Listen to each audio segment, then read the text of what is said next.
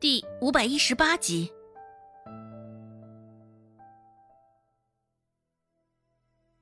老刘头说话的声音很大，陈老愣是被他的声音震得整个人都一阵精神恍惚。老刘头面向不知情的众人，继续高声说道：“各位，西边河里的水的确不能饮用，的确被歹人下了毒。”只是这个歹人不是别人，正是你们口中所吹捧的陈老。而后，老刘头又重新面对着陈老说道：“哼，陈老，你应该没有想到吧？那天晚上你出村子的时候，我见你鬼鬼祟祟的，可是跟了你一路啊。你做亏心事的时候。”朕应该好好瞧瞧你的后面。陈老心一沉：“你你胡说八道！你污蔑我！你觉得你大儿子陈傻子是因为我？现在也不过是想在众人面前诋毁我。有本事你拿出证据来！怎么那天晚上竟然还有这么多目击的证人？先前出现那一个也就算了。”现在竟然又蹦出来一个老刘头，陈老现在当真是头痛欲裂，不知道应该怎么对付眼前的事儿了。似是早就预料到陈老会这么说，老刘头神色镇定的从怀中掏出两张纸，纸面皱皱巴巴的，上面都是折痕，不过老刘头却似是相当珍惜。将它们折得甚是平整。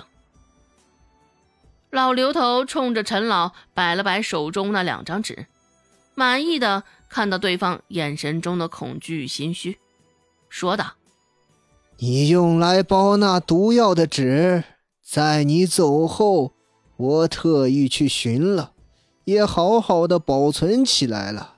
我不是大夫，只是若你给人开的药方。”恰恰能解开那纸上残留的毒，我想结果是什么，也不用我多费嘴皮子了吧？先前那个男子说的话，陈老还能梗直了喉咙给自己据理力争，只是现在老刘头简单的三言两语，愣是将他说的给没声了。看着老刘头手里的那两张纸，淡淡的黄色。边缘上还微有几分的湿润，脚上也沾了些许的泥土。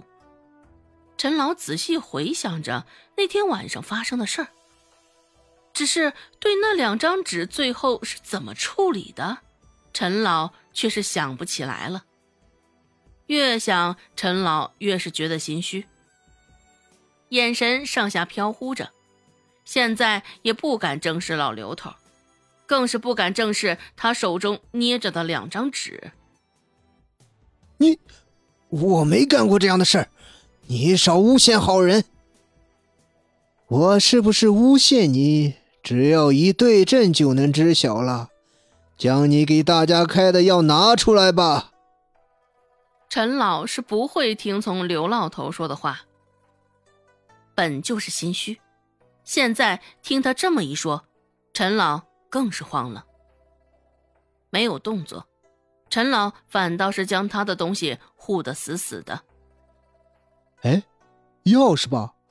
赶巧了，刚刚陈老正给我开了一张药方，我还没来得及出门去抓药呢。围观的人群中，这时候有个人走了出来，如是说道。那人抖着手里的药方，示意着老刘头正要去接。只是手指还未触及到那张纸，一旁的陈老似是发了疯一般的冲了上来，横手直接夺过了那张纸。陈老将那张纸直接撕得粉碎。他这般行为，俨然是证明了他自身的可疑。若是他真是清清白白的，哪会这样的行为呢？客栈里现在也是一片哗然。大家也都后知后觉的反应过来了，这个陈老当真是有问题的呀！哎呀，真是没想到啊！知人知面，当真是不知心呐！这个陈老居然会做出这种事儿来。是啊，我原本以为他还真的是一个藏着贤德之心的好大夫的，殊不知他竟然狼心狗肺。真是个猪狗不如的东西，对咱们整个镇上的人下手，这种人就应该下地狱，尝尝扒皮抽筋下油锅的滋味儿。陈老被众人唾骂，也不过是片刻之间的事情。老刘头站在一旁，冷眼旁观着被大家指指点点的陈老，说道：“哼，陈老，这就叫现世报啊！你做坏事的时候。”怎么就不掂量掂量自己的良心呢？这回你干的事情可是伤害到了咱们镇上不少的人，包括县令在内。你觉得，若是县令知晓了此事，会不会放过你呢？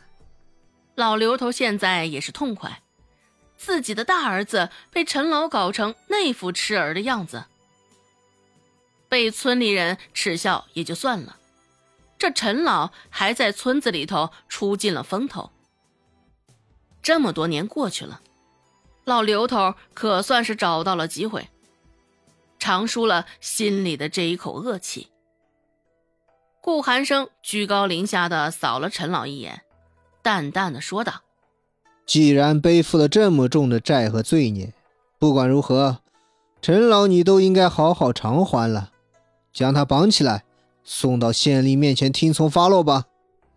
啊，啊，好啊，我这刚好有绳子，可得将他好好捆绑了。这样的大恶人，可得防着他逃了。哼，我也去瞅瞅县令会怎么判。哎呀，这样的大恶人，只有让他将牢底坐穿了，才能缓解我心头的怒气啊！